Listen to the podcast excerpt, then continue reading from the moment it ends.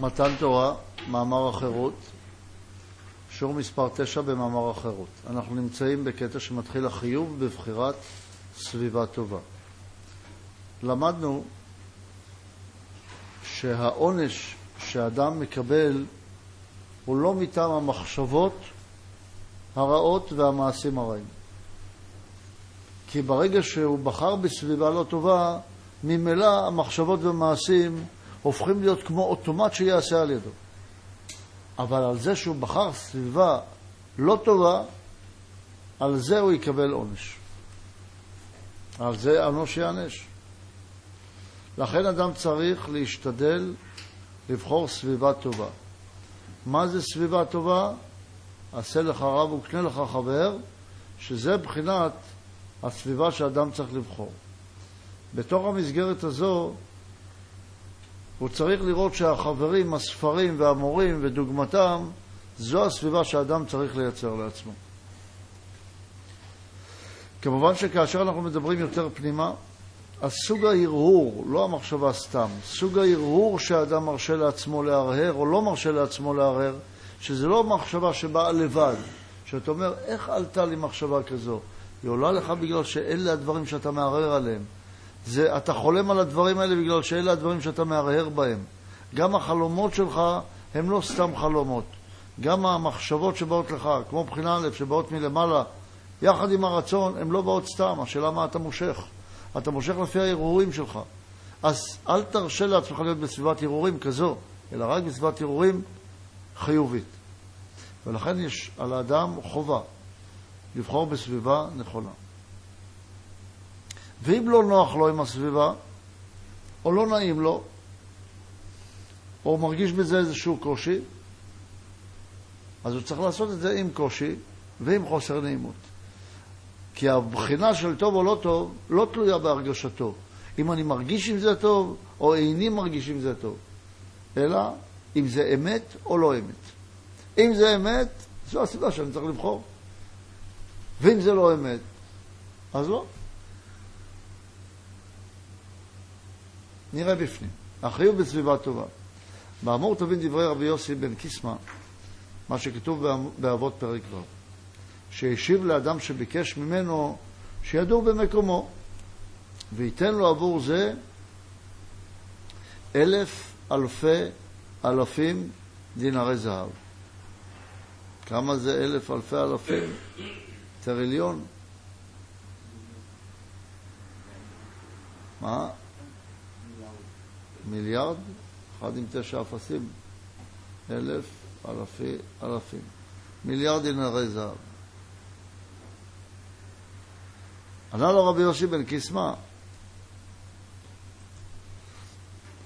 אם אתה נותן לי כל כסף וזהב ואבנים טובות ומרגליות שבעולם, איני דר אלא במקום תורה. מה זה תורה? מקור מירה. לכאורה הדברים נשגבים מדעתנו הפשוטה. אשר, איך ויתר על אלף אלפי אלפים דינרי זהב בשביל דבר קטן כזה, שלא רצה לדור בעיר שאין שם בני תורה? מה אכפת לו? הרי הוא עצמו מלא בתורה. שישב, יתבודד בצד וילמד תורה לבד. בא בשם אומר שבעצמו היה מוסמך וחכם גדול, ואינו צריך ללמוד ממישהו, וזה פלא גדול. היה אומר, אני אלמד לבד, ואני אתבודד עם עצמי לבד, ואני יכול ללמוד. מה הבעיה?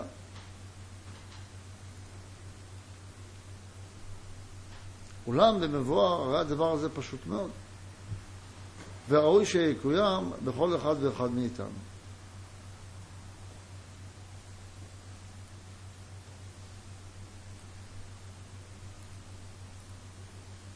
כי הגם שיש לכל אחד מבחינת מצע משלו, מה זה מצע? החומר הראשוני שקיבל מהעליון שלו. מכל מקום, אין הכוחות מתגלים בפועל זולת על ידי הסביבה שהוא נמצא בה.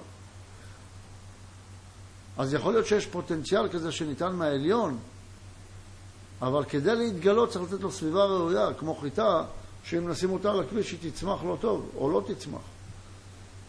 דומה לחיטה נזרעת באדמה, שאין כוחות החיטה מתגלים בפועל, זולת על ידי הסביבה שלה, שהיא האדמה, הגשם ואור השמש, וכהנה, זו רק דוגמה כמובן.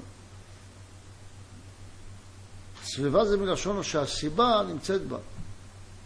דהיינו, היא גורמת לכך שהפוטנציאל יצא מהכוח אל הפועל. אז לא מספיק שיש בו תורה, אלא הוא צריך סביבה שתיתן לו אפשרות להוציא את התורה הזאת שבתוכו מהכוח אל הפועל. אבל הוא כבר יודע הרבה תורה. לא מדובר על ידיעה, לא מדובר על שכל, לא מדובר כמה ידע יש לו, אלא מדובר על היכולת להוציא את זה מהכוח אל הפועל. אבל הוא כבר הוציא מהכוח אל הפועל. בנפש צריך, כשאומרים שקונים מדרגה, זה לא קנינו ושמנו בכיס, אלא כל הזמן צריך להיות במצב הזה. זה כמו בן אדם שמחזיק משקולת. אם לרגע אחד הוא לא משקיע את הכוח בהחזקת המשקולת, היא נופלת. הוא לא קונה את המשקולת ושם בכיס, גמרנו, יש לו אותה. אלא זה השקעת כוח תמידית. תמידית. אז גם כשאומרים שמישהו קנה מדרגה בקביעות, זה בגלל שהוא משקיע את הכוח בתמידיות. אבל אם לא יהיה בסביבה שנותנת לו את האפשרות להשקיע את הכוח בתמידיות, לא יוכל להשקיע. לפיכך יפה שיהיה רבי יוסי בן קיסמן, אשר אם יעזוב את הסביבה הטובה שלו, אשר בחר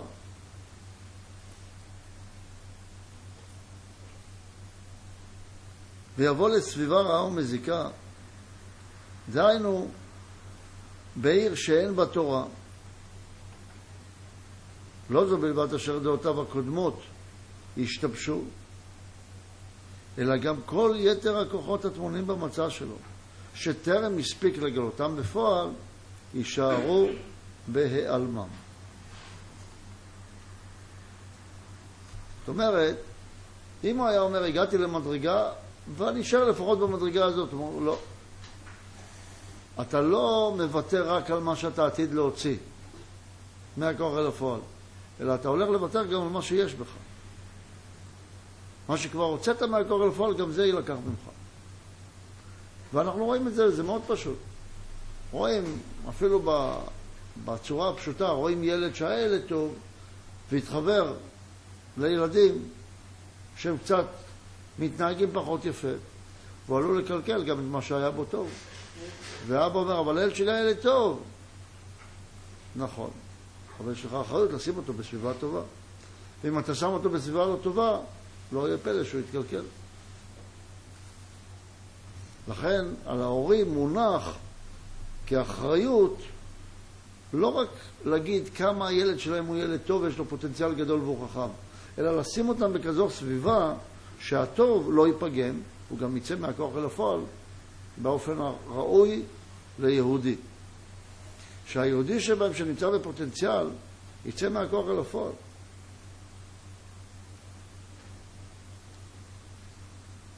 אז כשאתה גדול, זה התפקיד שלך ליצור את הסביבה הזאת. לילד קטן, זה התפקיד של ההורה ליצור את הסביבה הזאת.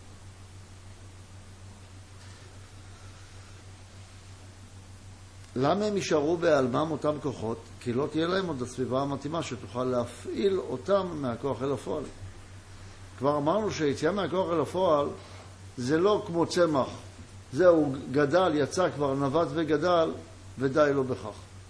אלא לצאת מהכוח אל הפועל צריך כוח תמידי להפעיל.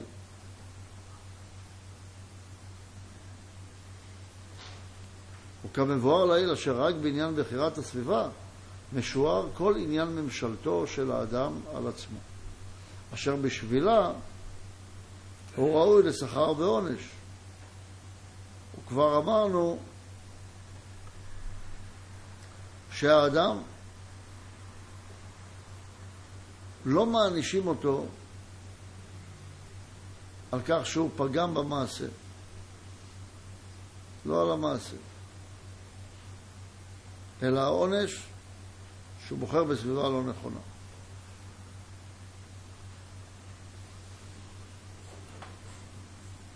למה? כי בבחירת הסביבה יש בחירה. או בסביבה שאתה נמצא יש בחירה. שם אתה לא יכול להגיד, הייתי במצב של אונס. לא היית במצב של אונס, אתה יכול לבחור ותבחר בסביבה הראויה.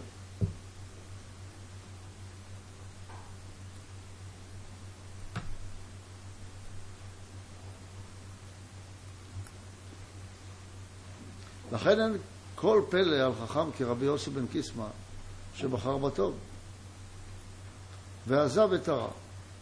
שמהו הטוב והרע? הטוב זה סביבה טובה, והרע זה סביבה רעה. ולא התפתה בדברים וקניינים חומריים, כמו שמסיק שם. שבשעת פטירתו של אדם אין מלווין לו לאדם לא כסף ולא זהב ולא אבנים טובות ומרגליות, אלא תורה ומעשים טובים בלבד. אם ככה, יושב אדם כל היום וילמד תורה, ולא ידאג אחר פרנסה. למה? כי העיקר הסביבה.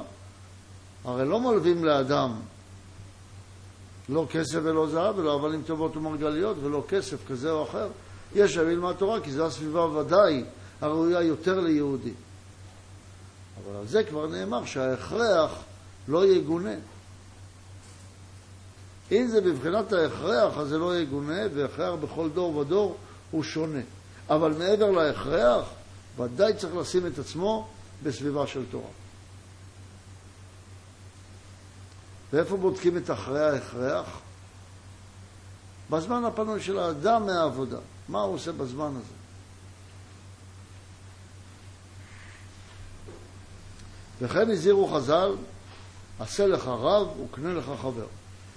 כמו כן הבחירה בספרים כנודע.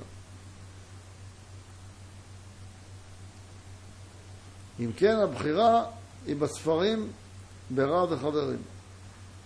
כי רק, מה זה ספרים רע וחברים? זה ג' האמונות.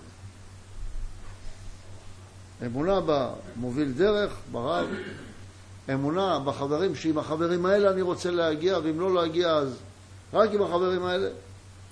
וספרים זה הדרך. אם זאת הדרך, בספרים האלה אני לומד, לא בספרים אחרים. דרך רב וחברים, או רב וחברים ודרך, או איך שאתם רוצים, אבל כולם כדבר אחד. ולא התפתה בדבר, אה, כי רק בדבר הזה יש להועיל לאדם או לגנותו. דהיינו בבחירת הסביבה.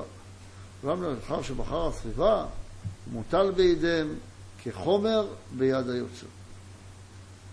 לכן, לעתים אנחנו משקיעים מחשבה גדולה מאוד במה לעשות או לא לעשות. אבל כשאנחנו מתחילים לחשוב, למשל על ילדינו, כל שכן על עצמנו,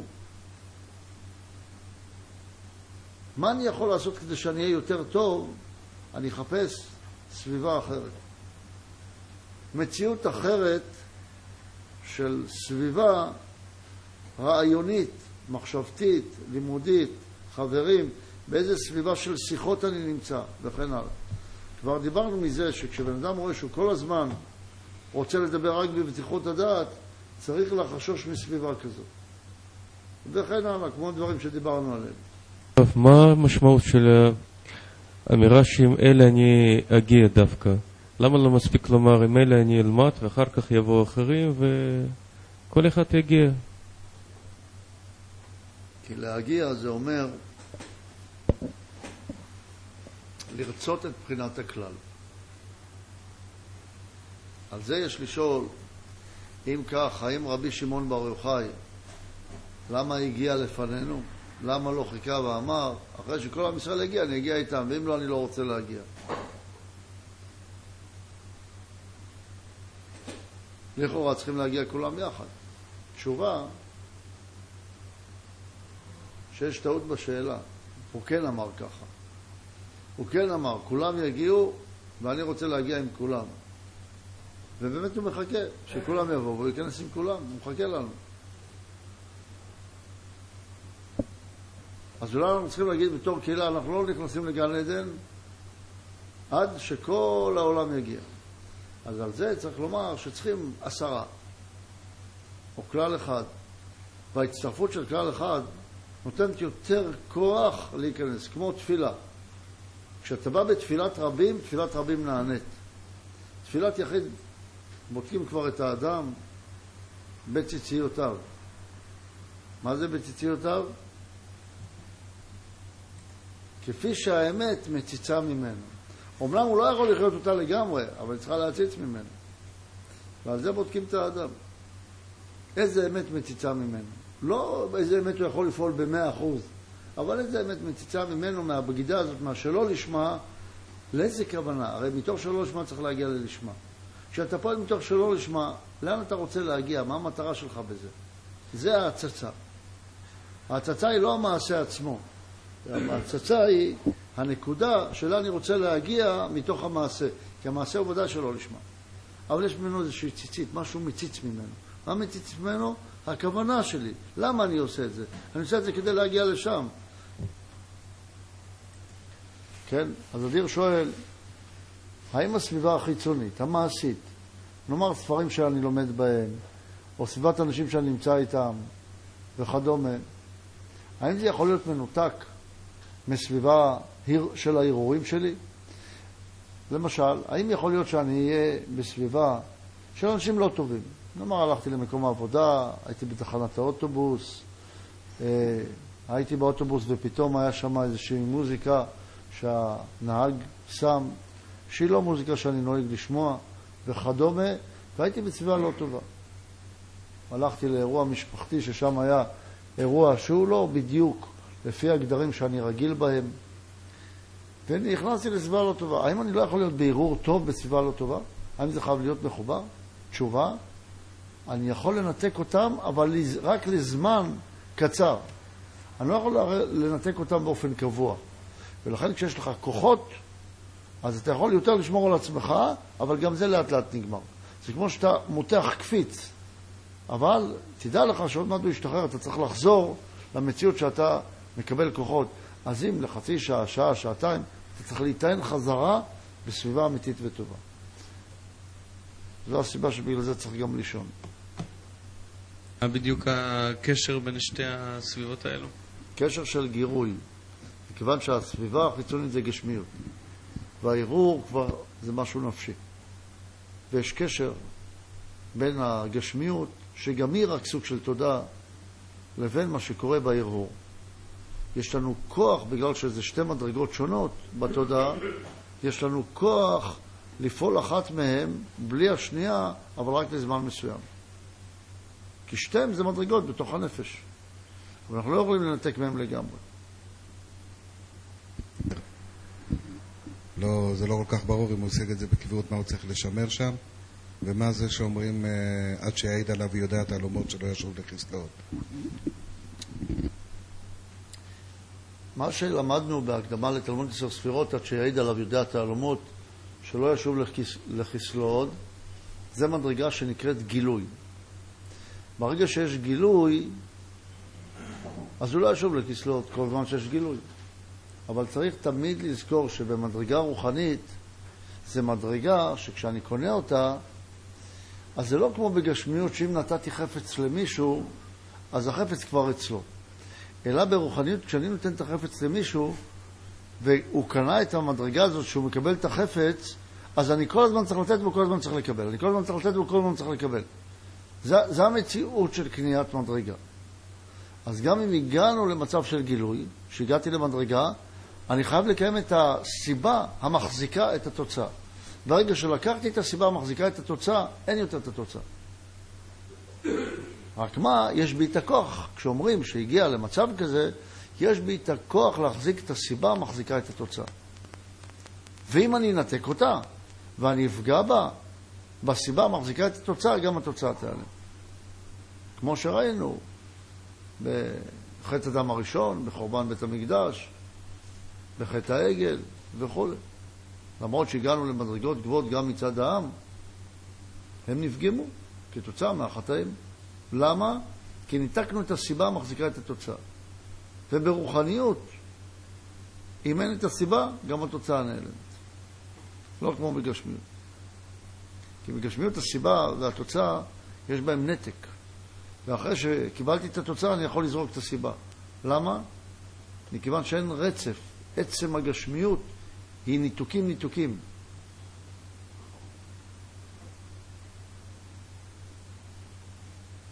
כמו בסרט. אפשר פתאום לעבור את הסרט טק לפה, טק לפה. למה? כי זה לא רצף. אבל אם זה היה רצף והיית חותך את הסרט, היה נגמר כל הסרט. אבל אם זה קיטויים, קיטויים, קיטויים, שאנחנו רק לא חשים בהם שזה קיטויים, אתה יכול להעביר לאיזה קטע שאתה רוצה. אבל נראה אותך לוקח רק קטע של בלון. אתה לא יכול קטע של בלון. למה? כי זה דבר שלם.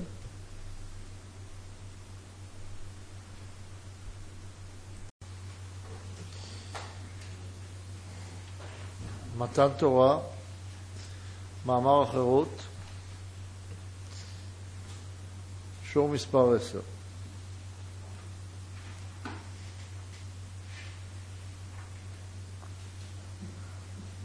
שליטת השכל על הגוף.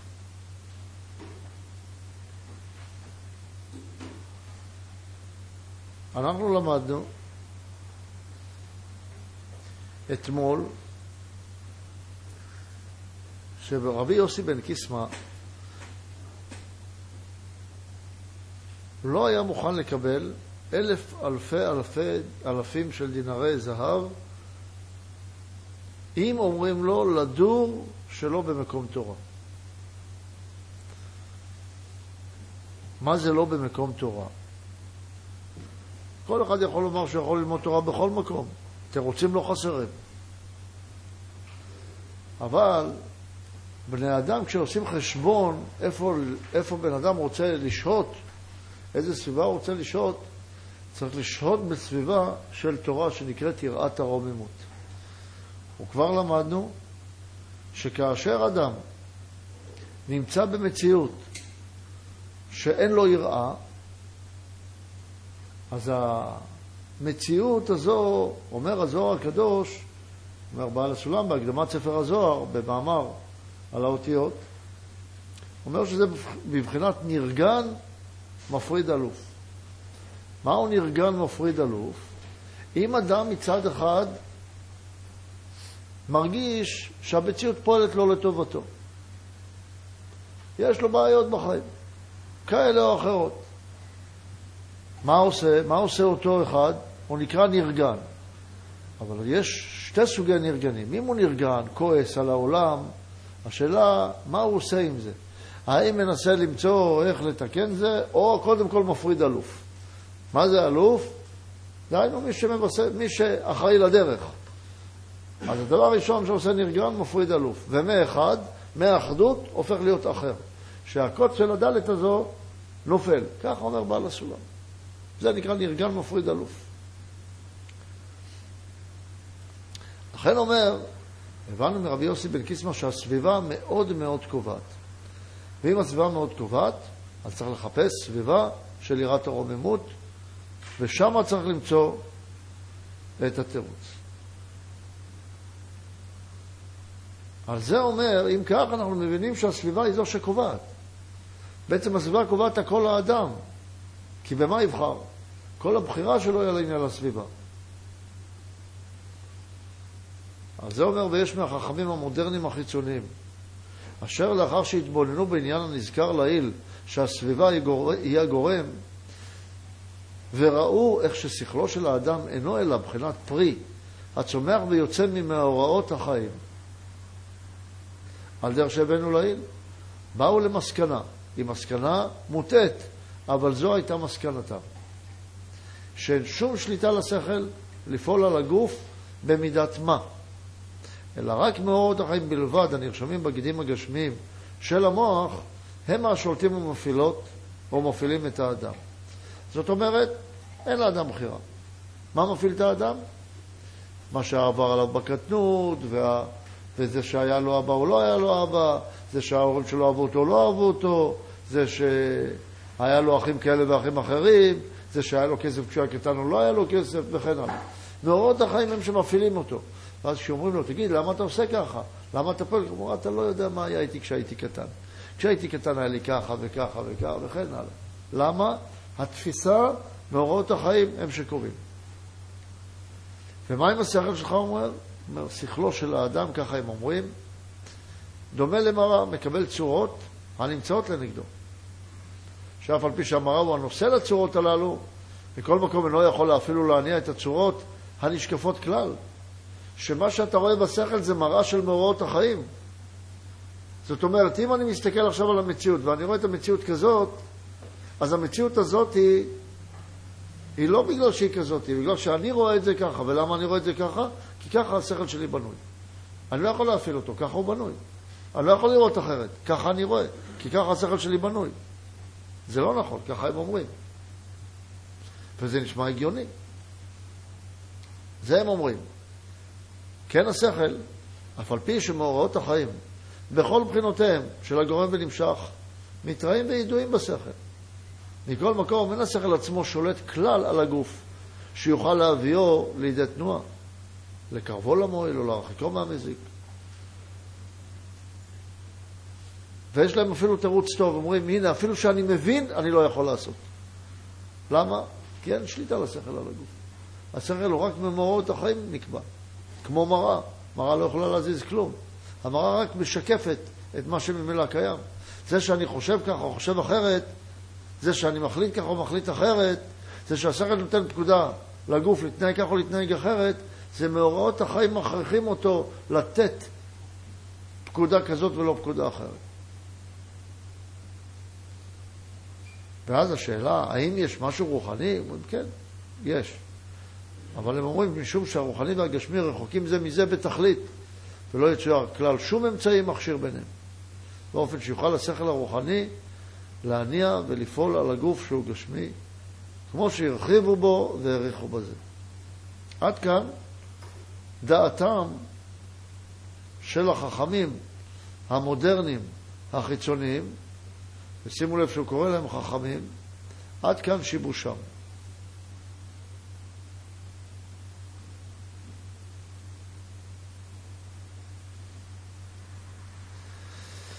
וכל הפסיכולוגיה שלהם בנויה על זה. ולכן כל הפסיכולוגיה שלהם בנויה על איך אני יכול לשנות את העבר. כי העבר הוא זה שמשפיע על המוח. אבל אומר לנו בעל הסולם, במקום חריפותם, שם שיבושם. עכשיו הוא נותן לנו פה משל. שימו לב, רק משל, לא עצם. ומהמשל הזה אנחנו לוקחים מסקנה, ויש להקשיב טוב למשל. קצת אפשר להתבלבל מזה, אבל נסביר זה בעדינות, אני מקווה. אומר כי הדמיון שבאדם משמש עם השכל לא פחות מהמיקרוסקופ לעיניים. מה זאת אומרת? אומר, עכשיו בלי המיקרוסקופ, עכשיו אנחנו עוברים לדבר רק על המיקרוסקופ, תעזבו רגע את הדמיון, את הדמיון והשכל. אשר בלי המיקרוסקופ אינו רואה שום דבר מזיק מחמת קטנותו. אולם, אחר שרואה הבריאה המזיקה על ידי המיקרוסקופ, לקח את המיקרוסקופ ו- והסתכל ורואה שיש איזו בריאה מזיקה, הרי האדם מתרחק מאותו המזיק. זאת אומרת, אם הוא לא מכיר את המזיק, כי לא ראה אותו, אז לא מתרחק. אבל אם כן יכול על ידי המיקרוסקופ לראות את המזיק, אז יתרחק מאותה בריאה.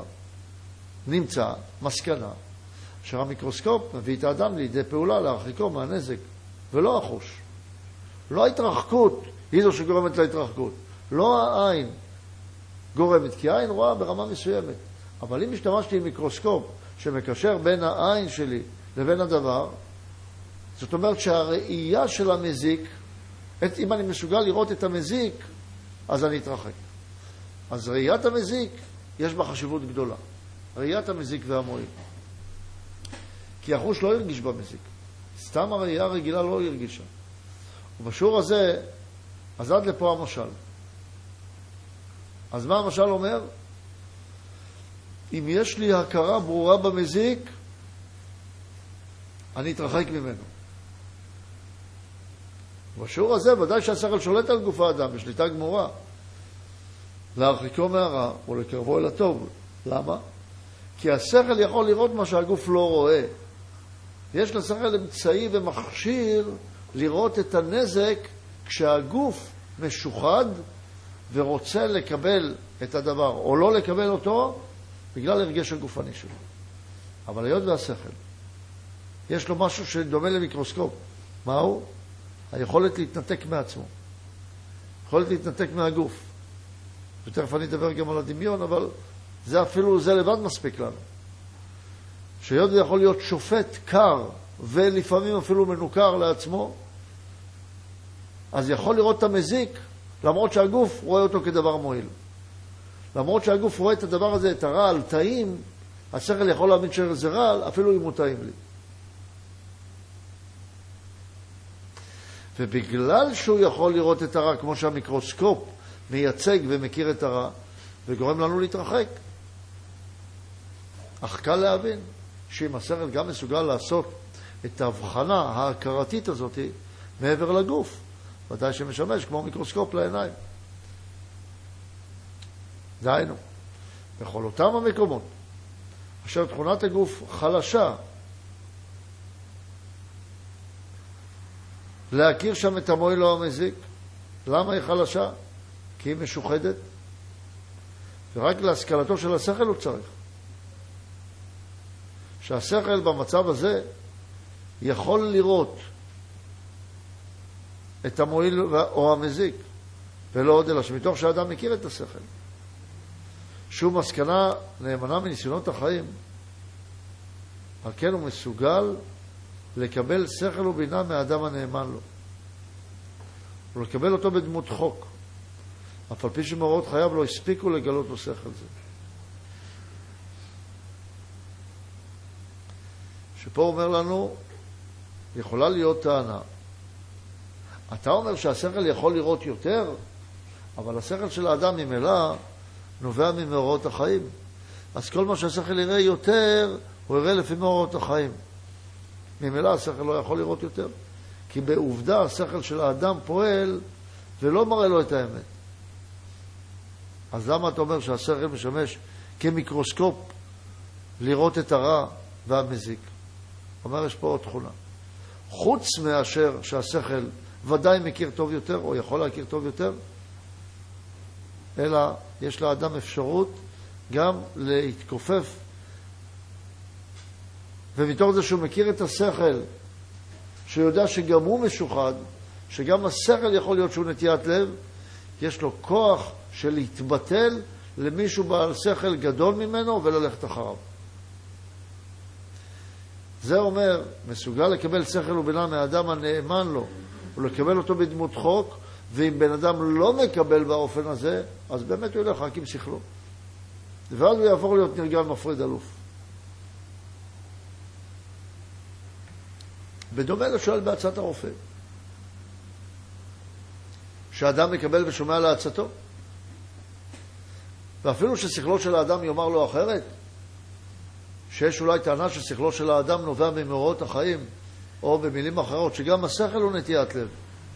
יוצא שהשכל עצמו הוא גם גוף, אז מה יש לי להסתמך על השכל? אומר השכל שלך שהוא גם גוף. אפילו אם אלף שומים הולכים אחרי פיקח אחד, והפיקח הזה, יכול, הזה יכול להיות גם מחוץ לאדם. אז כל הגוף והשכל יכולים ללכת לדברים אמיתיים ונכונים.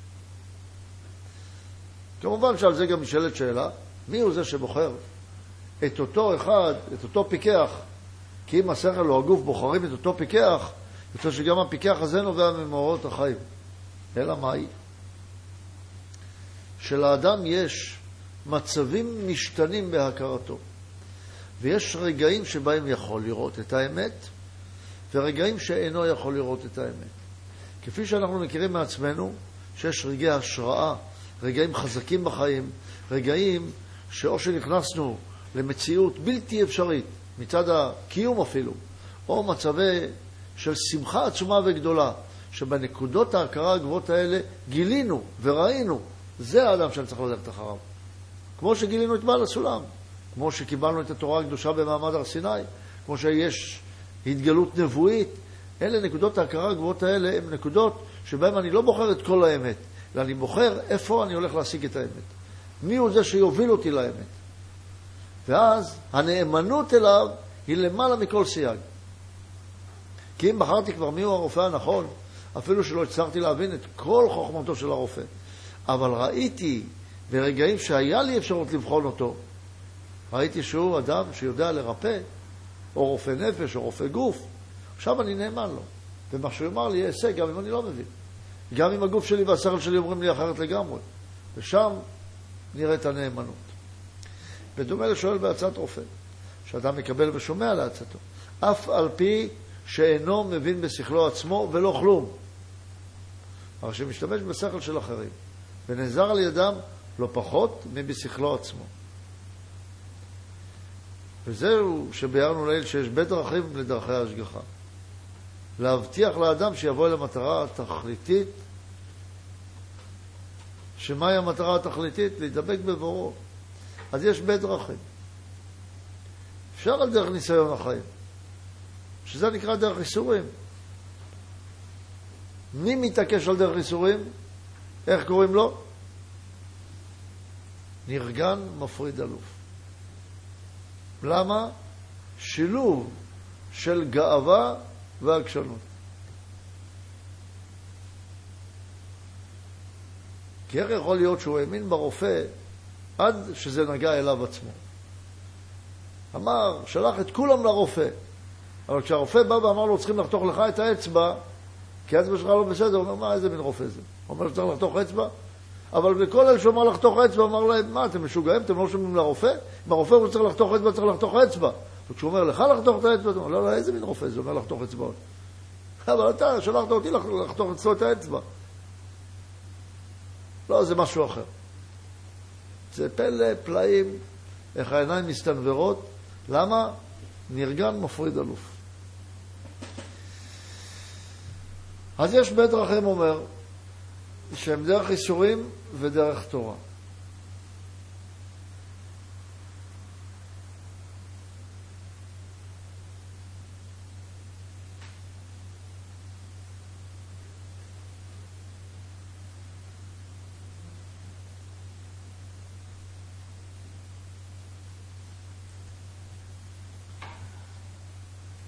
אשר כל הבהירות שאמרנו שם, שנמצא בדרך תורה, שהיא דרך ודאי של יראה, של התבטלות, נובע מזה משום שאותן שכליות הבהירות, שכליות הבהירות, שנתגלו ויצאו והוכרו לעין, אחר שלשלת גדולה וארוכה ממאורות החיים של הנביאים ואנשי השם, ויש עוד להוסיף מאבותינו, אברהם, יצחק ויעקב, וכל גלות מצרים ודור המדבר, ולאחריהם הזקנים ואנשי כנסת הגדולה,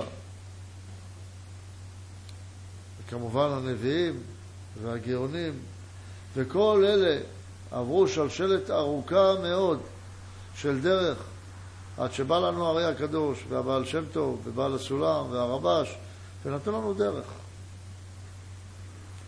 יש לנו אפשרות להגיד, לא, אנחנו רוצים לבד. יש אפשרות להשתמש בכל הידע הגדול והעצום שהצטבר ולהתכופף אליו.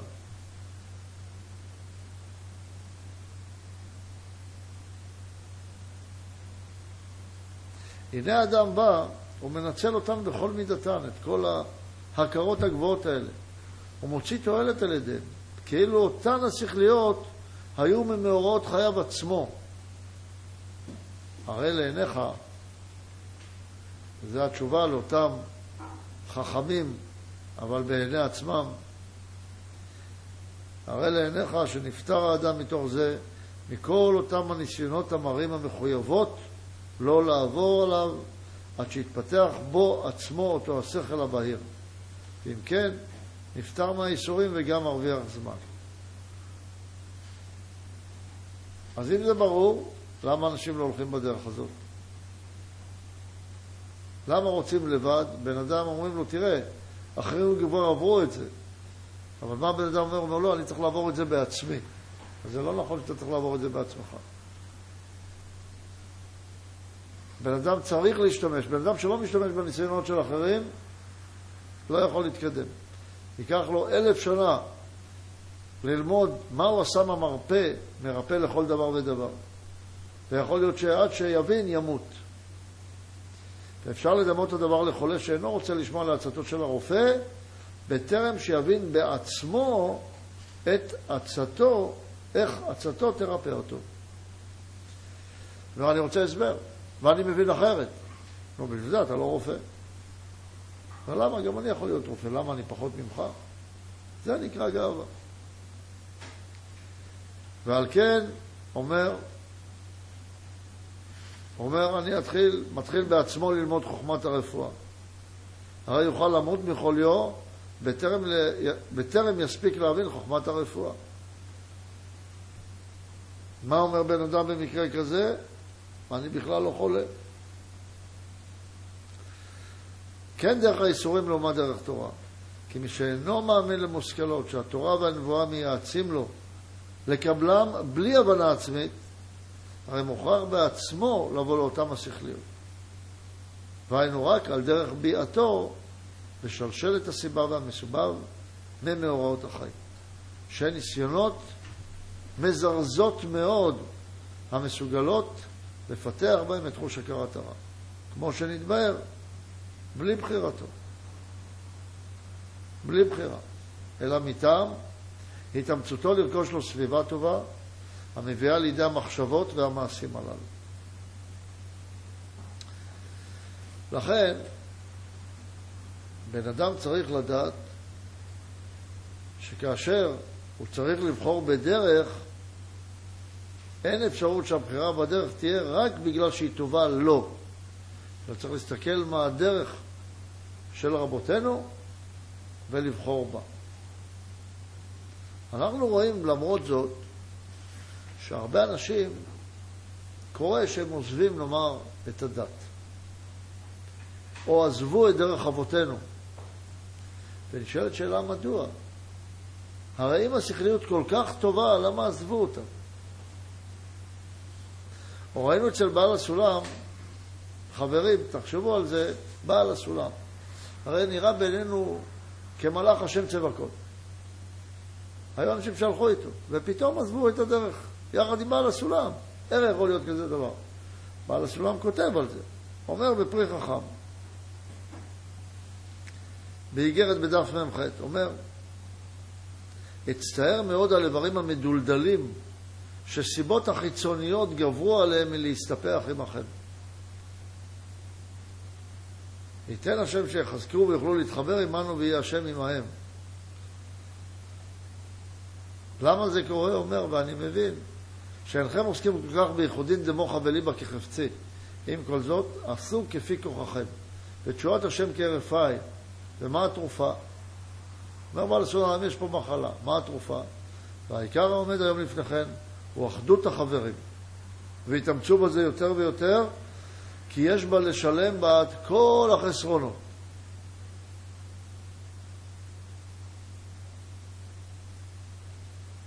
איתה, למדנו. תלמיד שגלה, מגלין רבו עמו. פירוש שהיה קשה לחז"ל. איך אפשר הדבר שישלטו קטרוגים בתורה והעבודה של התלמיד עד כדי גירושו מלהסתפר בנחלת השם? וזאת אחר שהוא דבוק ברב אמיתי. ועל זה תרצו. כי בעת ירידת התלמיד, ידמה לו, כמו שהרב, גם הוא ירד חס ושלום עמו. וכיוון שכן, הרי באמת כן. כלומר, שלא יוכל ליהנות מרבו, אלא כפו, כפי מה שמשער בליבו. ואם כך, אין לו אלא רב שפול וירוד, בו במידה שמדד אותו, ועל כן גולין את רבו עמו, ודי למבין. ונדבר על גלות מצרים, שכל השעבוד של גלות מצרים היה מכיוון שלא ידעו את יוסף. לא ידעו את הצדיק. ואז הוא לא יכול להגן עליהם. ולמה כל זה? בגלל ביטול העיר. ומה הייתה הגאולה? שואל משה, איך יאמינו לי עכשיו? מה תהיה גאולתם? אז נתן לו אותות. נתן לו אותות. שהחיות שאדם רוצה להרגיש, דהיינו אותו מטה, שהפך להיות כנחש, כנקודה שמסיטה את האדם רק לאחריות הפרטית שלו, רק לפרטיות שלו, ואומר, אבל אני צריך לעשות לעצמי, למשפחתי, אותה חיות, צריך לתפוס אותה בזנבה ולא לתת לה ראש. ברגע שנותנים לה ראש, לאותו נחש שהשיא את האישה, נותנים לזה משמעות, אז הנחש מקיש. אומר בעל הסולם, צריך לתפוס אותו בזנב. ועוד אומר, שאם אדם לא משיב את ידו לחיקו, אם נוציא את ידו מהחוק, דהיינו מוותר על החוק של התבטלות, אז היא נהיית כצרעת, כמוציא שם רע. ואז כל משה רבו ידע, פתאום הכל נעלם. כל התורה העצומה והגדולה שבאה לסולם, איך הם ככה עזבו את זה? מה הם אמרו? מה, לבד גם אפשר.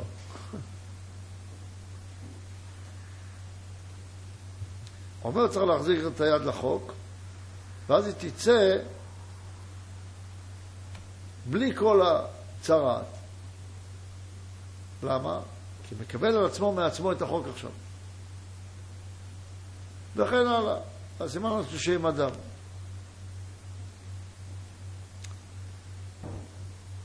אז אנחנו רואים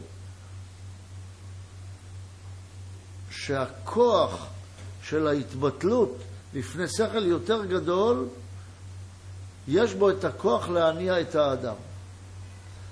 ולכן האדם, מצד אחד צריך לבחור בסביבה טובה, אבל הוא גם לא יכול להתחמק מהאחריות האישית שלו, ולומר שבגלל, הנה, בעל הסולם אפילו אומר שהסביבה היא קובעת, אז מה אני אשם? אני לא אשם בכלום, זה הכל הסביבה. הוא אומר, לא, לא, לא ככה. יש פה שני צדדים.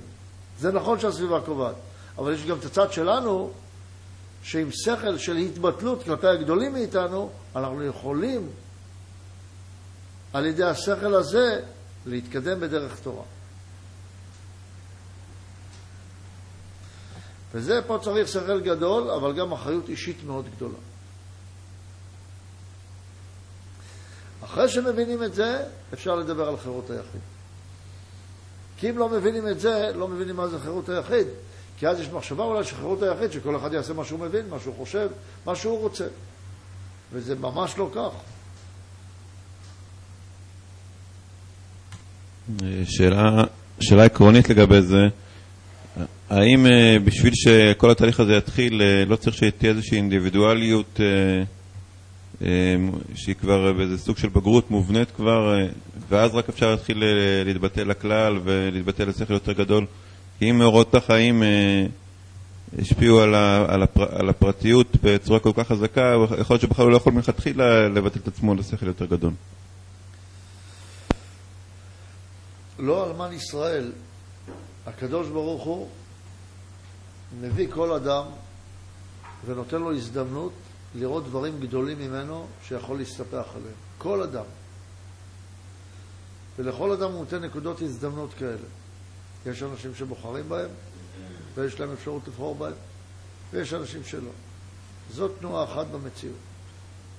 תנועה שנייה במציאות, שהקדוש ברוך הוא, בלי שבן אדם אפילו יודע, מביא אותו למציאות כזאת, כמו בבחינה א', האור והכלי באים כאחד.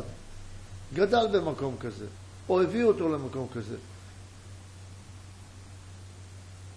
אחר כך מעמידים אותו בניסיון, וכל פעם כשהוא צריך להתג... להתעלות במדרגתו, מעמידים אותו בניסיון. בניסיון הזה שמעמידים אותו, נותנים לו אפשרות או להתקדם למדרגה הבאה, או ליפול במדרגה שהוא הגיע אליה. ולפעמים כשהוא הגיע למדרגה מסוימת נופל מכל המדרגות. כמו הניסיון עם הנחש, ניסיון. האדם הראשון היה במדרגה מאוד גבוהה. עקבו של האדם העיר יותר מגלגל חמה, רק כדי להראות, כמשל, על גדלותו, על עוצמת גדלותו של האדם הראשון, איך נפל? בגלל האישה. למה נפל? רצו לקדם אותו. אם היה עומד בניסיון, ודאי היה מגיע לשבת ומקבל את הרעה הגדולה, גמר תיקון. למה קורח נפל? היה אדם קטן? לא, הוא רצה את השליטה לעצמו. לכן, אפשר להיכנס לכזה תירוץ, יש אנשים שעדיין לא מוכנים לזה. לא. כל בן אדם, כל בן אדם נותנים לו הזדמנויות, ואדם צריך לנצל אותן לטובה. ואם לא מנצל אותן לטובה, שם הוא נענש. לכן הוא צריך לבחור בסביבה נכונה. מה הסביבה הנכונה? רב וחברים. רב וחברים, לא מקום פרנסה. רב וחברים. מה המקום של הדמיון? הדמיון נותן אפשרות לאדם להיות יכול להסתכל על מקום שהוא יותר רחוק, על מקום שהוא לא מצוי בו. אבל צריך להשתמש עם הדמיון יחד עם השכל. כי יש גם אפשרות שהדמיון הולך יחד עם הגוף. אם הדמיון הולך יחד עם השכל, הוא משמש לשכל כמו מיקרוסקופ. השכל יכול להשתמש כמיקרוסקופ. הוא יכול להסתכל על עצמו כמו שרבו אומר לו שהוא צריך להיות. עם הדמיון זה אפשרי. אבל פה צריך כוח של גבורה.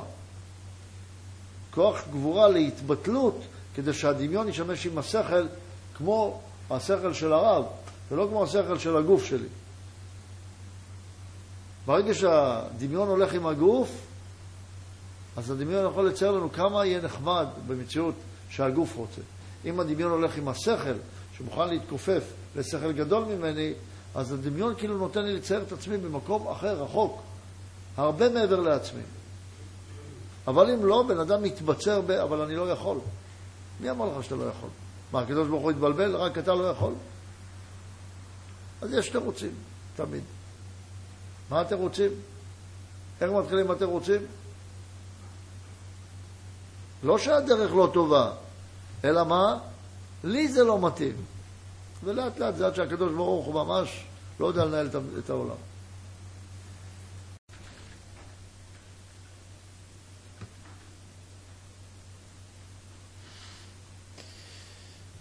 מתן תורה, מאמר החירות, שיעור מספר 11 במאמר החירות.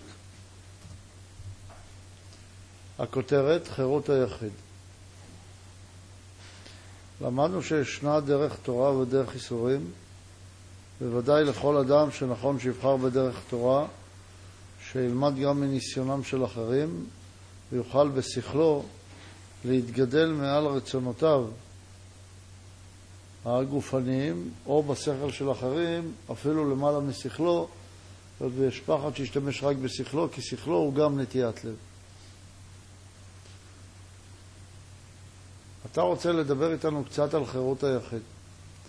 מצד אחד, האדם נראה כמו שהוא שטנץ חברתי, שכל הכושים אותו דבר, וכל ההודים אותו דבר, וכל היהודים אותו דבר, וכולם הולכים בתלבושת אחידה, וכולם שחורים, או כולם הם סרוגים, וכן הלאה. ובכל זאת רוצה לדבר איתנו על חירות היחיד, כדי לראות איפה כן יש נקודה פרטית לכל אחד ואחד. ועתה באנו לידי הבנה גם בחירות היחיד על תוכנו המדויק. אשר זה אמור רק על בחינת גורם הראשון שהוא המצע. שהוא בחינת חומר הראשון של כל אדם, כי לכל אחד יש מצע שונה. דהיינו, על כל בחינות הנטיות הבאות אלינו בירושה מאבותינו, ואבות אבותינו, אשר באלה נבדל האחד ממשנהו, רוצה לומר שהחומר הראשוני ממנו עשוי, עשויה כל בריאה ובריאה.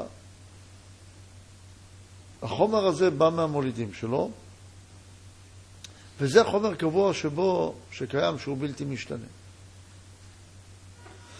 כי תראה אשר אלפי אנשים, נותן לך מעין, מעין הוכחה, כי תראה אשר אלפי אנשים, שסביבה אחת לכולם, גם באופן ששלושת הגורמים האחרים פועלים כולם במידה שווה.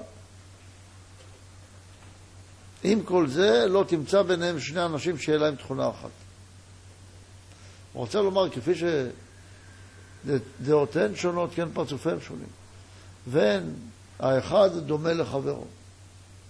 וגם אם הם נראים דומים, אנו רואים בכל אחד ואחד שינוי ועומד בפני עצמו בעולם. שונה מחברו במשהו. שאחרת לא היה יוצא לעולם בכלל.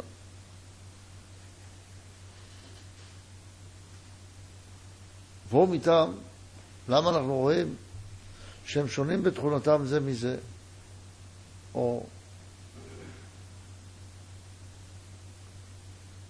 אומר והוא מטעם שכל אחד מהם יש לו מצע מיוחד, שמה זה מצע החומר הראשוני שלו, לפי עצמו לבד. שזה דומה כמו המצע של החיטה, שאף על פי שמשתנית הרבה מכוח שלושת הגורמים האחרונים. עם כל זה תישאר עליה צורת החיטה הקדומה, ולעולם לא תקבל צורת מין אחר.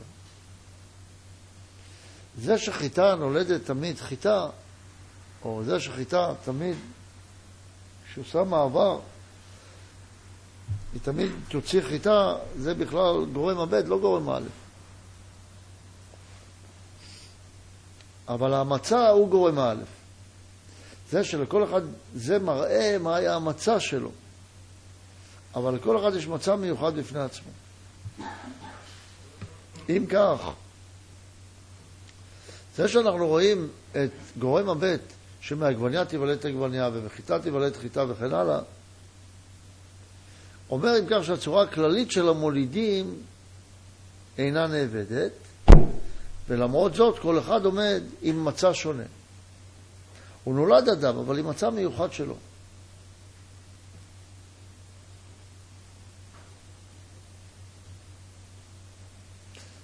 כן הדבר הזה, אומר, אשר כל מצע שפשט הימנו הצורה הקדומה של המולידים, ולבש צורה חדשה, מכוח ג' הגורמים שנתווספו או נוספו אליה, הוא משתנית הרבה על ידיהם. אם כל זה הצורה הכללית של המולידים לא תאבד ממנו.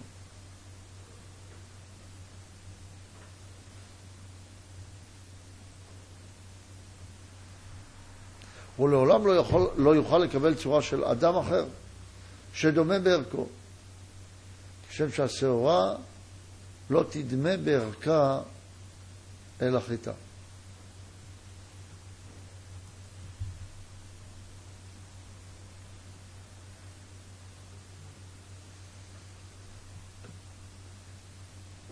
פה יש טיפה קושי במה שכתוב פה. מה הקושי? הרי הכל התחיל מהרצון לקבל. אם הכל התחיל מהרצון לקבל, אז צריך להיות שכולם רצון לקבל. איך השינוי בין הרצון לקבל, למשל, של גלגלתא, לרצון לקבל של אב? בין פרצוף גבוה לפרצוף נמוך. בין האבות למולידים. כי אם מהאבא יוצא הבן, והבן צריך לצאת כמו אבא, כי מהחיטה יוצאת חיטה, אז זה לא מראה לנו שלכל אחד יש, יש יחידיות או ייחודיות, אלא זה היה מראה לנו שכולם שווים, כי תמיד חיטה שווה לחיטה. וזה שזה צומח עשר חיטים במקום חיטה אחת, זה כבר שייך לגורם הג' והד', וזה מראה דווקא על השינוי. אבל פה, אם היה רוצה להראות לנו את השינוי, אז זה צריך להגיד לנו דבר אחר. הוא מראה לנו על, ה, על זה שהם שווים, שתמיד בחיטה יוצאת חיטה, ועל זה הוא אומר לנו שהם שונים ואין שני דברים דומים. הפוך היה צריך להיות. מזה היה צריך להוציא לנו הוכחה שכל הדברים דומים, שכל בני אדם שווים, שכל אדם הוא אדם ולא משהו אחר. למרות שנראה בו התנהגויות כאלה או אחרות, שאדם יכול להתנהג במדרגת הדומם או הצומח או החי, ולמרות זאת הוא אדם. כמו שאנחנו אומרים על יהודי, שכמה שהוא חוטא הוא סוף כל סוף יהודי.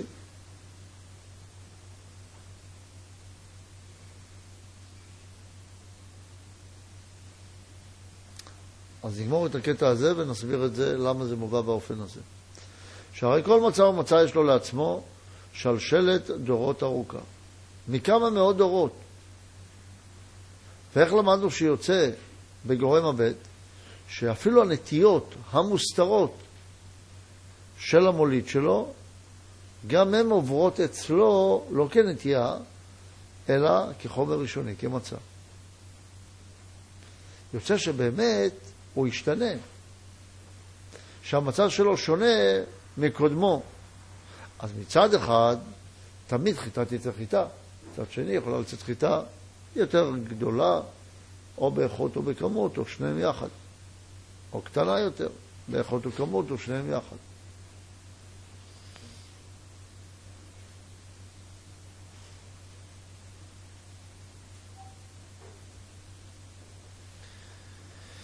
אז מכאן כשאנחנו רואים שיש את המצע, שהמצע לא משתנה, או נאמר ככה, החומר הראשוני בעצם לא משתנה, אבל הוא כל הזמן מתווסף, הוא כל הזמן מקבל צורות נוספות בבחינה הבאה.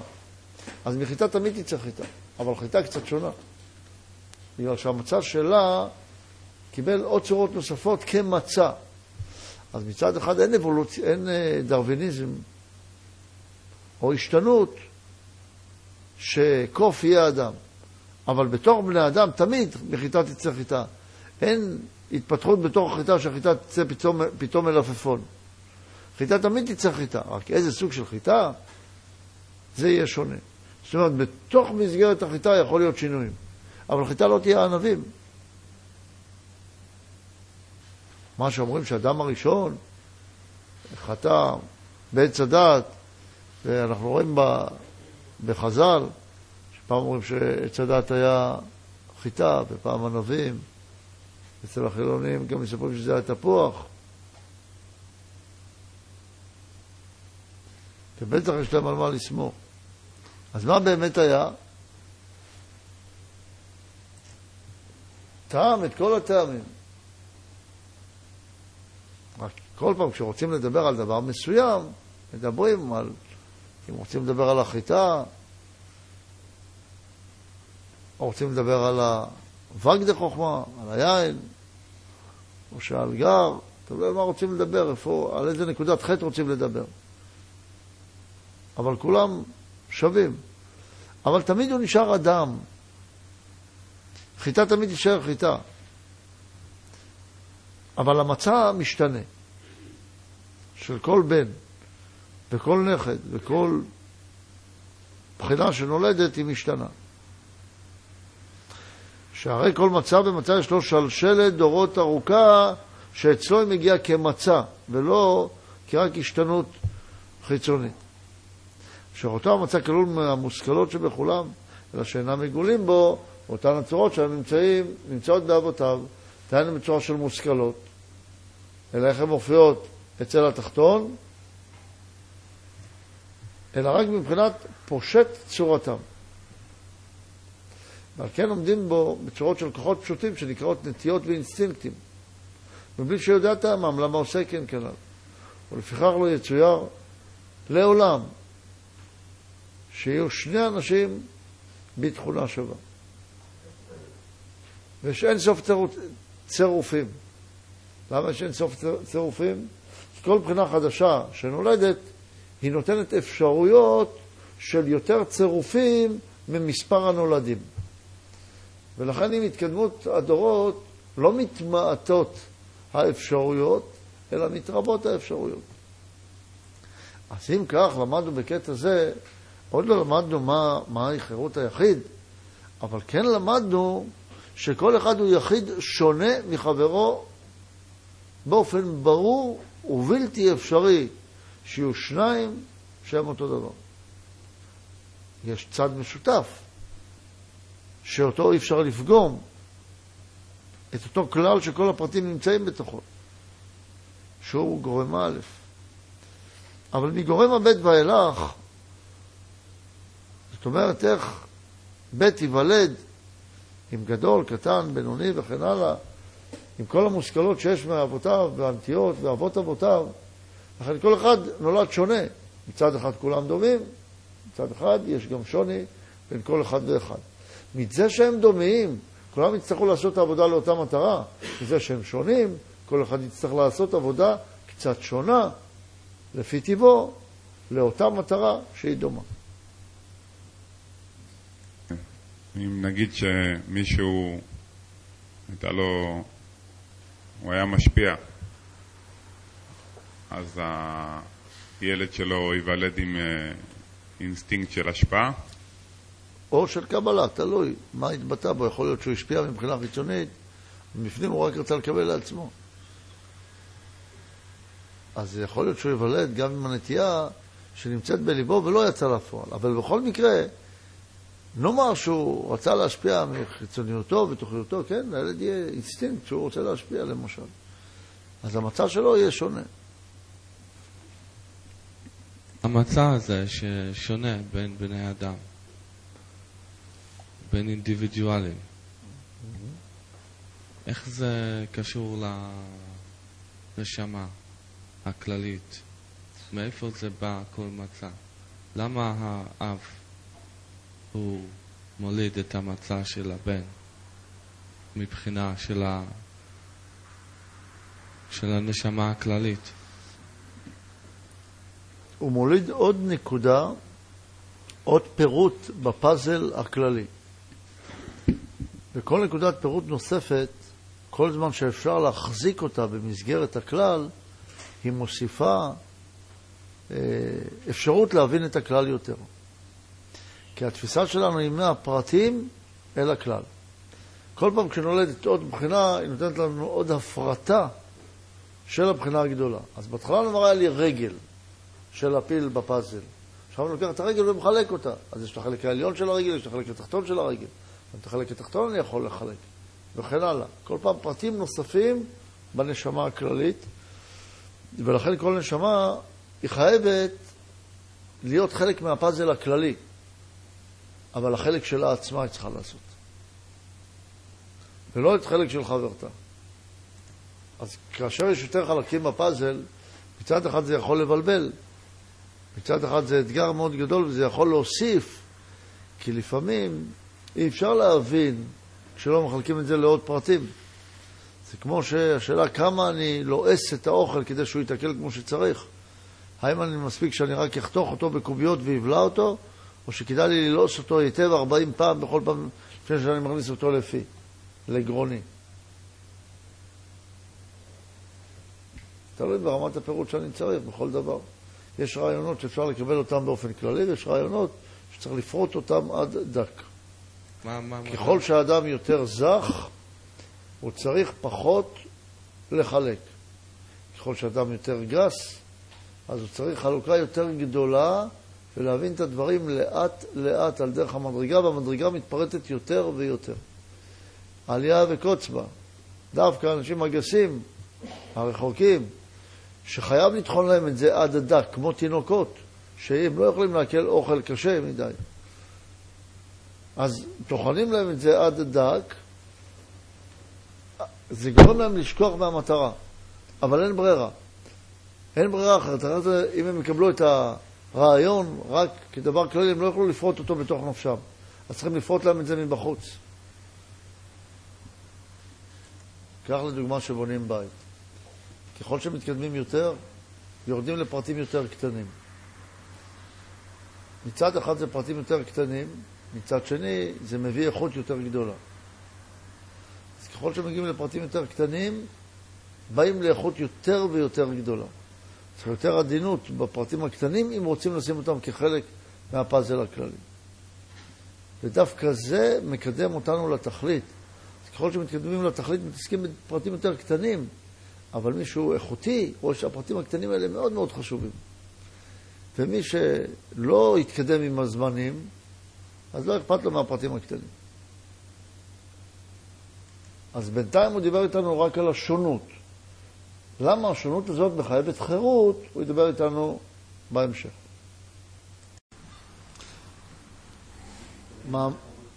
מאמר החירות, מתן תורה, אנחנו בשיעור מספר 12. חיוב השמירה על חירות היחיד.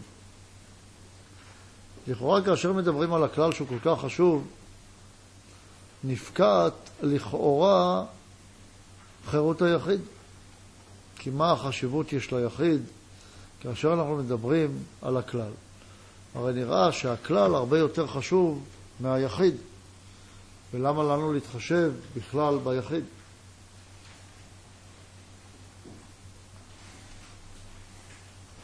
אבל צריכים לזכור, ופה זה עניין עקרוני מאוד ביהדות, שלפירוט לצד הרצון יש מקום לגוף שהוא זה שמפרט כל יחידה ויחידה לנקודה פרטית, יש לה חשיבות גדולה מאוד. אם היינו אומרים שהנשמה היא רק אור, אז הכל הוא אותו דבר, וכולם צריכים להתנהג אותו דבר. אין פרטיות באור. אבל אם אנחנו מדברים על כך שהבריאה היא רצון לקבל, והרצון לקבל הוא זה שמפרט, אז יש חשיבות לכל פרט ופרט. כי אם הבורא ברא את הרצון לקבל, אז יש חשיבות לרצון לקבל. ואם הרצון לקבל מפרט, אז יש חשיבות לפרטים. וכל פרט יש לו תפקיד. אז הגדרת הפרט הייתה על פי המצע שלה, שהמצע של כל פרט ופרט נבנה משלשלת דורות ארוכה, וזה לא מציאות שנבנה, שנבנתה עוד ב, בתחילת הבריאה, אלא עם כל השתלשלות, מה שבא מהמולידים הוא מצע חדש לגבי הבחינה הבאה. וזה המצע שלה. המצע שלה זה המציאות הראשונית שלה שבאה מהגוף של הפרצוף הקודם, או של הבחינה הקודמת, או של המולידים. אז אם היינו מדברים לפי תורות המזרח, שהרצון לקבל הוא לא טוב, אז גם הפירוט הוא לא טוב, אז צריך לבטל את הפירוט. אבל אם אנחנו מדברים מטעם היהדות, שיש חשיבות גדולה לפירוט, יש חשיבות גדולה לרצון לקבל, אז יש גם חשיבות לפרטים. וכל פרט, אם כך, צריך לעשות את התפקיד המיוחד שלו ביחס לכלל.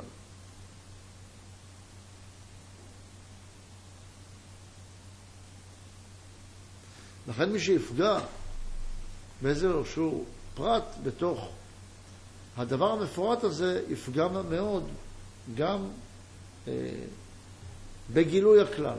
לא הייתי רוצה לומר בכלל, כי הכלל עומד בפני עצמו, אבל בגילוי הכלל. אם נדמה את זה לאדם, אז אם פוגעים לו ברגל, הרגל צריכה להיות רגל. אסור לחתוך לו את הרגליים. למה? מה זה משנה? למה שהרגליים לא יתנהגו כמו אוזניים? נחתוך אותם, נשים אותם על האוזניים. אלא מה?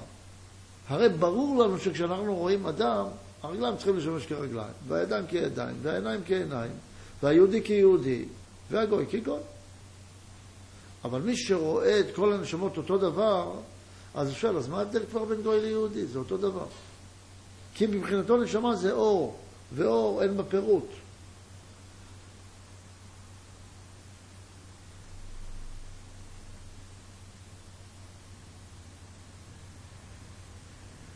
אז נראה את זה בפנים. זה הבסיס של הרעיון. חיוב השמירה על חירות היחיד. ודע שזהו הרכוש האמיתי של היחיד, שאסור לפגוע בו או לשנותו. כי סופם של כל אלו הנטיות, הכלולות במצע, להתפעל ולקבל צורות מושכלות. שיגדל אותו היחיד ויעמוד על, על דעתו כמבואר לעיל.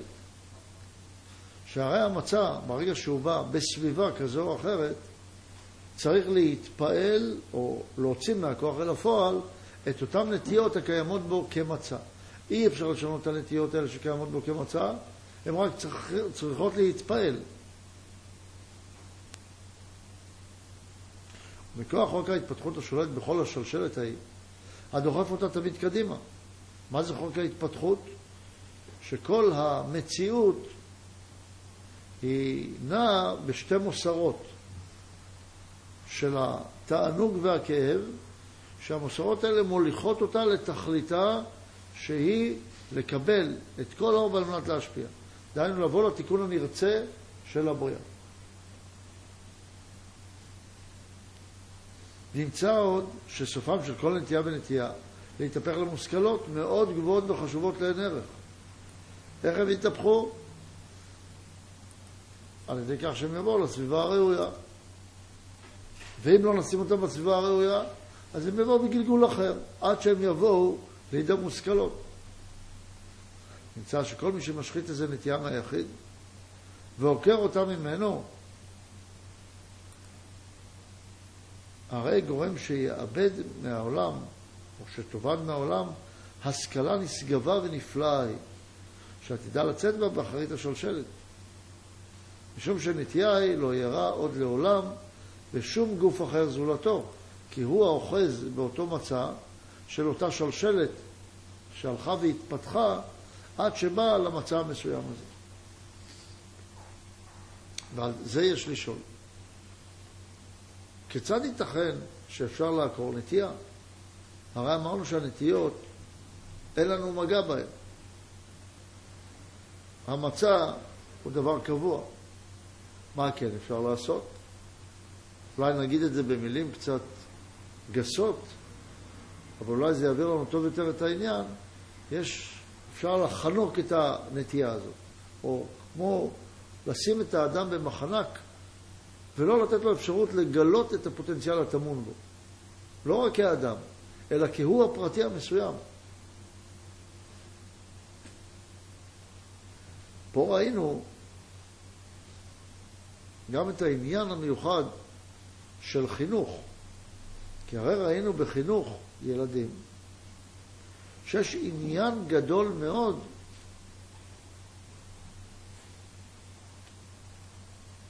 להעביר את האחריות של החינוך לילד עצמו.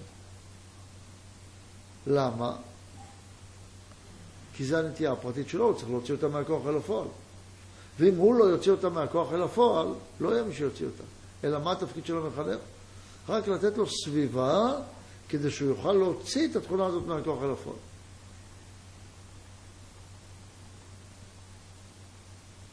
ויש מחנכים שאם הם לא רגישים לאיזה נטיות יש לילד או לחניך, והם לא רוצים לתת לו להוציא את התכונה הזאת מהכוח אל הפועל, אז הם חונקים לו את התכונה הזאת.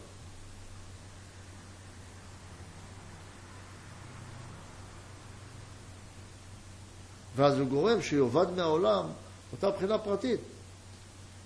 הדבר הקל ביותר הוא לעשות את כולם שטאנץ. כולם יעשו אותו דבר. מצד אחד זה לכאורה דבר טוב, שלא יטעו, כולם ילכו בתלם. מצד שני, אי אפשר לאכול רק תפוחים. המטרה, המשימה, בנויה מהרבה מאוד פרטים. אם כך, נשאלת שאלה חזקה על הקדוש ברוך הוא, בשביל מה בנית כל כך הרבה פרטים? יכולת לברוא, לא, לברוא פרט אחד, והפרט הזה היו כולם עושים אותו דבר. ואז כל האנשים היו אותו דבר. למה אתה בנית אחד שיער לבן, אחד שיער בלונדיני, אחד שיער שחור, אחד אף ארוך, אחד אף קצר, אחד גבוה, אחד נמוך? למה? בשביל מה? בשביל מה כל כך הרבה סוגי פרטים, כל כך הרבה סוגי נטיות? תשובה, כי הפרטים באים לגלות את הכלל, היות ותפיסת האדם באה מהפרט אל הכלל, אז אנחנו צריכים את גילוי הכלל דרך הפרטים.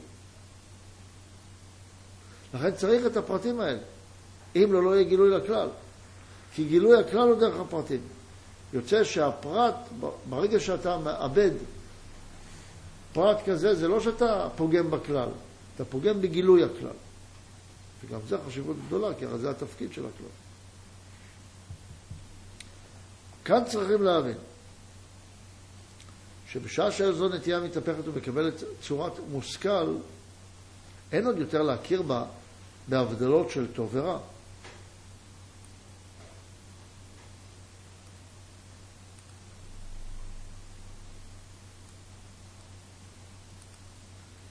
כי ההבדלות האלו נקראות רק בזמן היותן נטיות או מושכלות בלתי בשלות.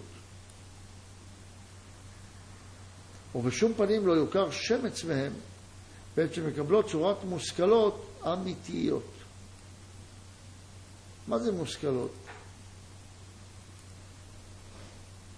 מושכל זה מלשון שכל.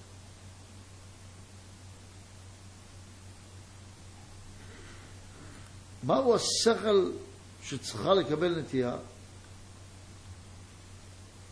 השכל הוא מה שיוביל אותה למקומה הנכון. מה המקומה הנכון? לגלות את הכלל.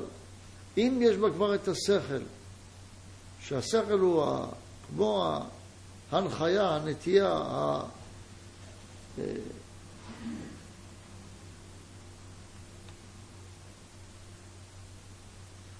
האפשרות או...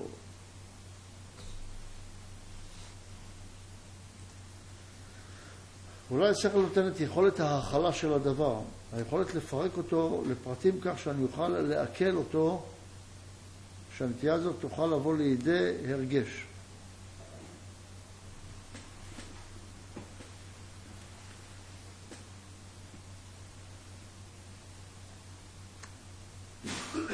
לכן, אם נותנים מושכל לדעה, אז הדעה יכולה להיתפס. כמו שאומרים לבן אדם, אתה אומר משהו, אבל אין לזה שום שכל. מה זאת אומרת את זה בשום שכל? אין לזה שום סוג, סוג היגיון שיחבר אותו למקורו. מה מקורו? נאמר שיש איזושהי אקסיומה, אומרים לך במשולש יש 180 מעלות, ואני אראה לך שבקו הזה גם יש 180 מעלות. למה? תראה, זה דומה. אומר, אין שכל, זה לא מחבר. אומר, למה? זה לא דומה. אומר, כן, אבל מה זה משנה? העיקר שאמרתי משהו. אבל לא, זה לא שכל. שכל אתה צריך להראות לי איזשהו סדר לוגי כזה שיפרק לי את הרעיון, ייתן לי בפרטים את ההוכחה שתביא אותי לחיבור הספק הזה לוודאי. זה שכל. השכל, אם כך, הוא הצעדים, או פירוק הדרך לצעדים שתראה לי את הקשר בין מקום הספק למקום הוודאי.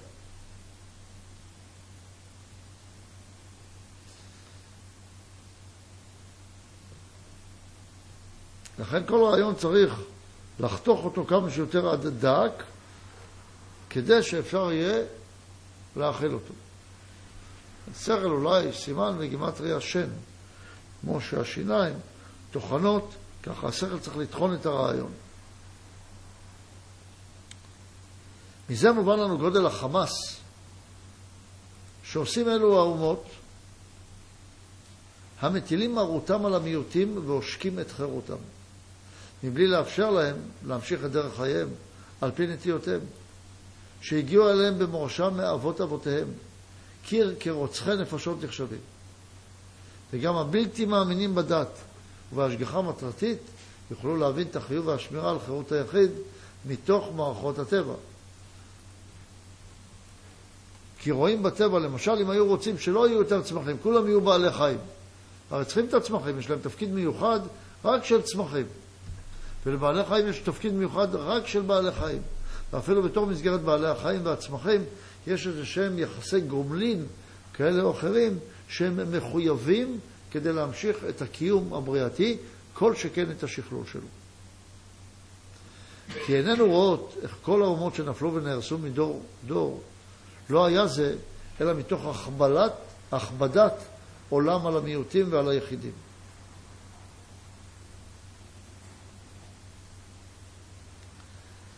זאת אומרת, זה לא אומר שאי אפשר שתהיה כפייה, אבל הכפייה של השליט צריכה להיות כזו שהוא נותן מקום ליחידים להתבטא. ואם אין אפשרות ליחיד להתבטא ותעקר הבחינה של היחיד, אז מאבדים משהו מהעולם, ואז היחיד הזה סוף כל סוף ירצה להתפרץ ולבטא את עצמו.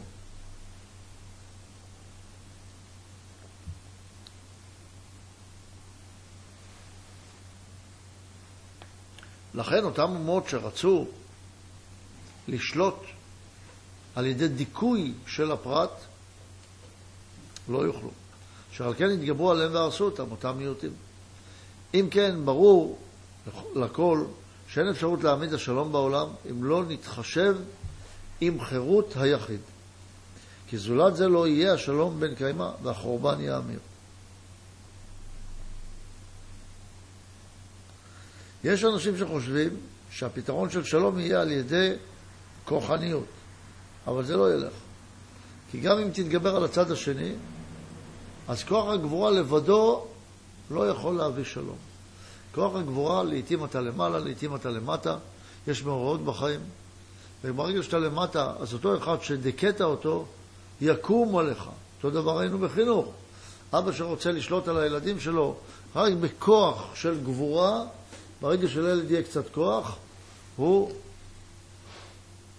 אה, יחזיר אפיים לאביו. או במקום שאביו אינו רואה אותו. הוא יציק לאביו איפה שהוא כן יכול. מצד שני, אם ניתן לכל יחיד ויחיד לעשות ככל העולה על רוחו, כזו לא תהיה. כי אלמלא מוראה של מלכות, זה את זה חיים בלאו. אי אפשר ככה להנהיג דבר. רק מה?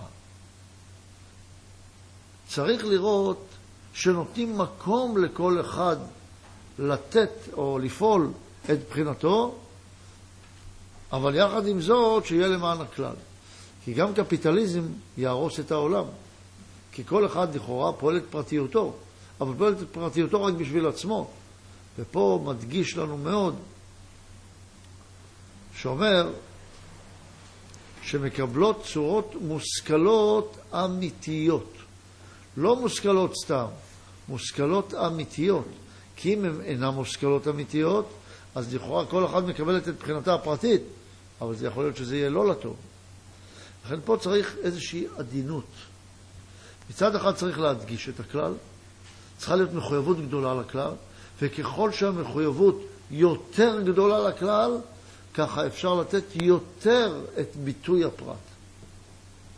אבל מי שמנצל, מנהיג או אומה, או מנהיגי האומה, שמנצלים את ההתחייבות לכלל בכך שמנצלים את הפרט לטובת הכלל בלי שהפרט אה, ידגיש את הנטייה הפרטית שלו, סופו שהפרטים יעלו על הכלל. הנה גדרנו היטב את ישתו של היחיד בתכלית הדיוק, אחרי הניקיון, מכל מה שמגיע אליו מהציבור כמבואר. אולם הועמדה השאלה סוף סוף, היה היחיד עצמו. כי כל האמור עדנה בגדר היחיד הוא מובן רק מבחינת רכושו של היחיד, שהוא המורשה שהנחילו לו אבותיו. דהיינו המצע שלו.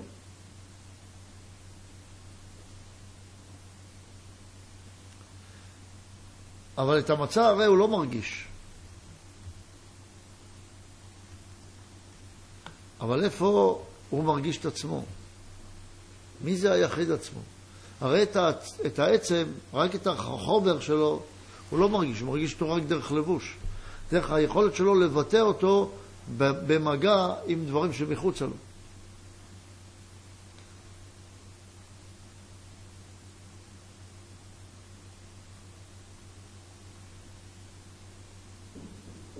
וזה נלמד בפעם הבאה, איך בא הביטוי הזה של היחיד דרך ג' הבחינות האחרות. אמרנו שה, שהכלל אה, לא נפגם או רק אה, לא מתגלה, אז מי בעצם אה, נפגע מזה שפרט מסוים לא, לא מתגלה הפרטים האחרים? לא צריך להיות ישות מסוימת שנפגעת, התכלית. ההגעה לתכלית נפגמת, ובמקום להגיע לזה בדרך של בחירה, בדרך של תורה, ההגעה לזה תהיה בדרך של איסורים. דרך המחוב, ולא דרך התענוג. ומשהו אחר, כמו, ש... כמו שהוא ציין פה במאמר, יש, אה, אנחנו רואים ב... בהיסטוריה, גם, אה, גם פה במדינת ישראל וגם בכלל, אה, עניין הזה ש... שכאילו הכלל מרגיש מאוים מהמיעוטים, ואז הוא מנסה לדכא אותם ולפזר אותם בתוך הכלל. למשל, הדוגמה של העליות פה בארץ, או נגיד האינדיאנים בארצות הברית, אז אה, בעצם לפי מה מאמר פה זה מה שעושה נזק גדול אה, לכלל. אבל צריך פה לשים לב לדבר נוסף שציינו. אם האינדיאנים בארצות הברית רוצים להשתלט על ארצות הברית, או שלא רוצים שהפרט שלהם יפעל למען הכלל, או אם אה, הכושים בארצות הברית עכשיו זה כבר לא רלוונטי, אבל פעם היו רוצים להשתלט על ארצות הברית, אז אי אפשר לתת למיעוטים לשלוט. כמו פה, שאם הערבים צריכים לתת להם, למיעוטים, גם אפשרות לתת את חלקם בכלל, ולהביא את הביטוי שלהם עצמם, ולא לחנוק אותם. מצד שני, אם כל מה שהם משתמשים בפרטיות שנותנים להם היא נגד הכלל, אומרים למשל, בכנסת צריך לתת למיעוטים ייצוג. אבל אם כל הייצוג שלהם הוא איך לפגוע בכלל, אז אסור לתת להם ייצוג. כי אז משתמשים בפרטיות הזאת נגד הכלל. אותו דבר האינדיאנים. אם הכלל היה הכלל של כל המהגרים שם, והאינדיאנים, הם רוצים לפגוע בכל הקיום הזה של הכלל, לא יודע אם זה בכלל כלל ארה"ב, אבל נגיד שהוא כלל, זה עוד נראה עוד הרבה שנים, עוד כמה שנים נראה אם זה בכלל כלל או לא כלל. גם ברית המועצות חשבו שזה כלל. אבל אם זה לא כלל, אם זה כלל, סליחה, אז אסור לתת לאינדיאנים מקום. אלא אם כן, יש להם התחייבות מאוד מאוד ברורה של ברית, מחייבת למען הכלל. ואם הם כן פועלים למען הכלל, אז צריך לתת להם ייצוג. וזה לא משנה שהם מעט, צריך לתת להם אפשרות לבטא את פרטיותם. כי אם לא, לא תיתן להם לבטא את פרטיותם, העבדת את צד האינדיאנים מהעולם. ולמה לעשות כך? הרי יש הרבה מאוד דברים שהיו יכולים להועיל לעולם מהכיוון הזה. ואז אנשים שמבינים או מרגישים שיש ערך מוסף גדול מאוד לכל הדברים הפרטיים האלה שנאבדים לאט לאט מן העולם, שהולכים ומנסים קצת לקלוט מהם דברים שבמה שנשאר על הקליפה החיצונית לא פוגשים אותם. לכן כשהם הולכים ומטיילים לכל מיני מקומות נידחים, לפני שיכחידו את אותם פרטים. כן, מה שקרה בארץ ישראל, כש, כשבאו העולים החדשים, אז מי שקבע פה את מדיניות הכלל, טעה במדיניות הכלל. כי הרי בן גוריון וחבר מרעיו, כל מה שהם רצו פה זה מדינה חילונית. ומכיוון שהם רצו כלל כזה של מדינה חילונית, זה שרצו מדינה לעם היהודי זה דבר גדול ויש להם זכות גדולה בזה. אבל זה שהם רצו שתהיה מדינה חילונית ורצו לכפות את דעתם בכוח טוטליטרי בלתי מתפשר על המיעוטים, שכבר היו רבים, אבל לא נתנו להם להיות רבים, להיות שולטים. אז זה נזק גדול מאוד שנעשה. לאט לאט מתקנים אותו, אבל זה נזק גדול שנעשה. זה כשהכלל מחליט שהמיעוט או הדעה הפרטית שלו היא הכלל. גם מי שקובע את מדיניות הכלל צריך להיות רגיש ולראות מהו הכלל. הכלל זה לא הרצון הפרטי שלו. הכלל של העם היהודי צריך להיבחן על פי כלל אמיתי. איך בוחנים מהו הכלל זה עניין אחר. זה עניין מסובך, זה לא עניין פשוט. אבל מי שיטעה בכלל, אז גם את הפרטים הוא יוביל למקום לא נכון.